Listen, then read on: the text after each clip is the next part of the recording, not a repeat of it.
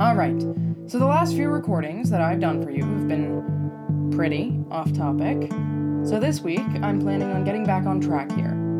We're going to talk about a little bit of vampire logistics with Bobby and Jane and find out about their experiences with the Society's resources for blood. Oh, it's uh blood we're talking about, huh? About time. I know. I mean, I mentioned one of your dates in our first recording, but I think it's about time we talk about it. What, the schmucks you set me up with? Bobby, they keep you fed. Yeah, and they're weird. Not all of them. All of them. I thought you liked Mike. Mike asked if he could bite me back. Yes, Harry, you heard correctly. Bite me back. But, like, why? Because when he used to role play vampires, he would always be the vamp. So I guess he just wanted to be back in his element or something. I mean, wow. Yeah, I used to sleep with the rock stars.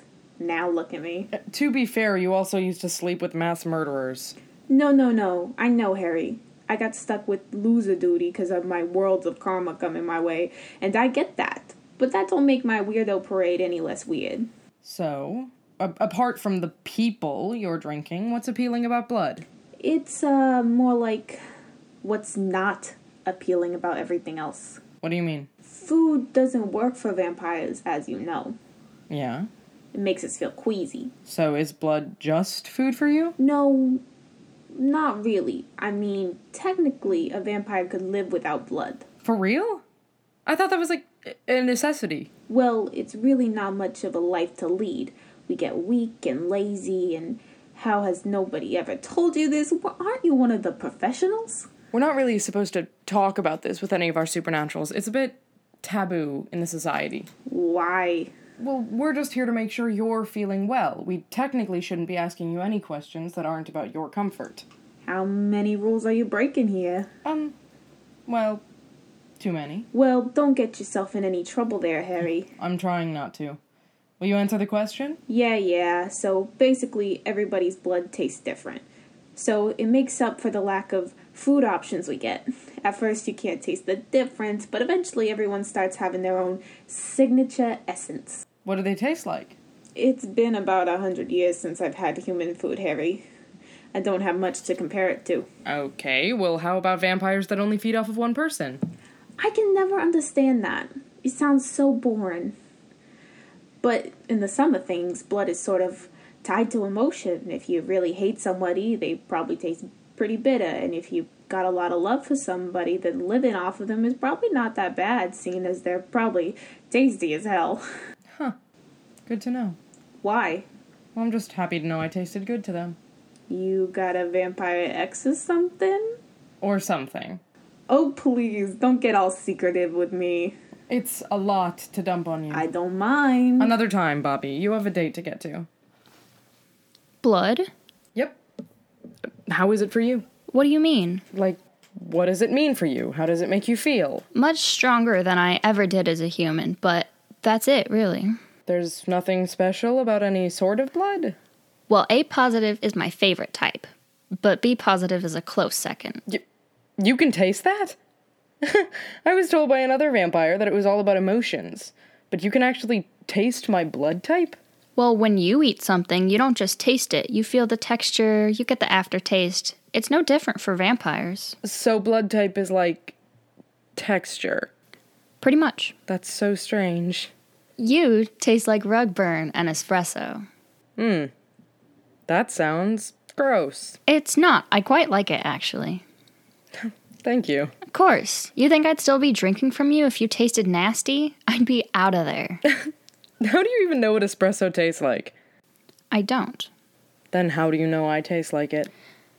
It was poetic language, Hal. You think I know what rug burn tastes like? I should hope not. It means you taste damaged, but you also taste like the determination to push through that. You can taste all that? Sure can. Your other vampire didn't tell you that we can taste personality in a person? No.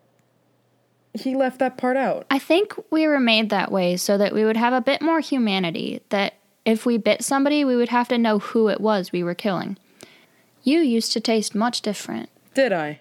Yeah, you used to just taste like desperation, but ever since I gave in to the society and joined up, you've tasted like this. Well, maybe I just needed you. Oh, shut up. No, I mean it, kiddo. Maybe I just needed you here with me. You're such a dork. Let's watch some TV. Yeah, okay, sweetie. So, um that was that was very interesting for me. Usually this is me telling you stuff that I know about supernaturals or asking them stuff that's more common knowledge about their kind, but this this was like a learning experience for me too. I mean, Quinn never told me how I tasted. I think maybe they thought it would be demeaning or something. This was fantastic.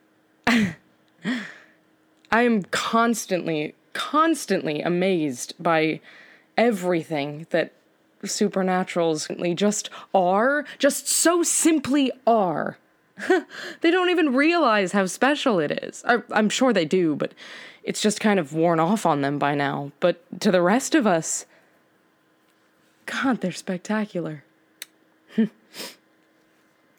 well, uh, anyway, stay safe out there. Good. Oh.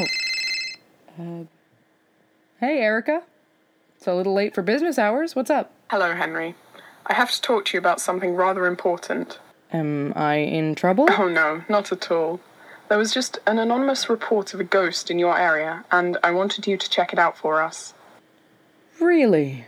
From what we've heard, it's a female child and must be treated with delicacy. And how did you receive this anonymous tip? Oh, it came in last night. It was a filed report with all the right paperwork, but the name and contact address were left blank. Uh, Sorry, why is this important? Oh, I was I was just curious.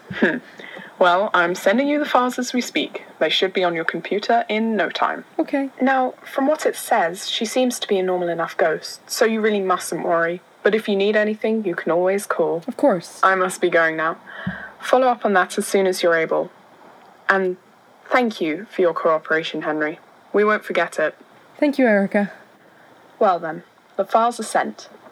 Goodbye, Henry. Goodbye. Damn it, Laurel. Damn it, Laurel.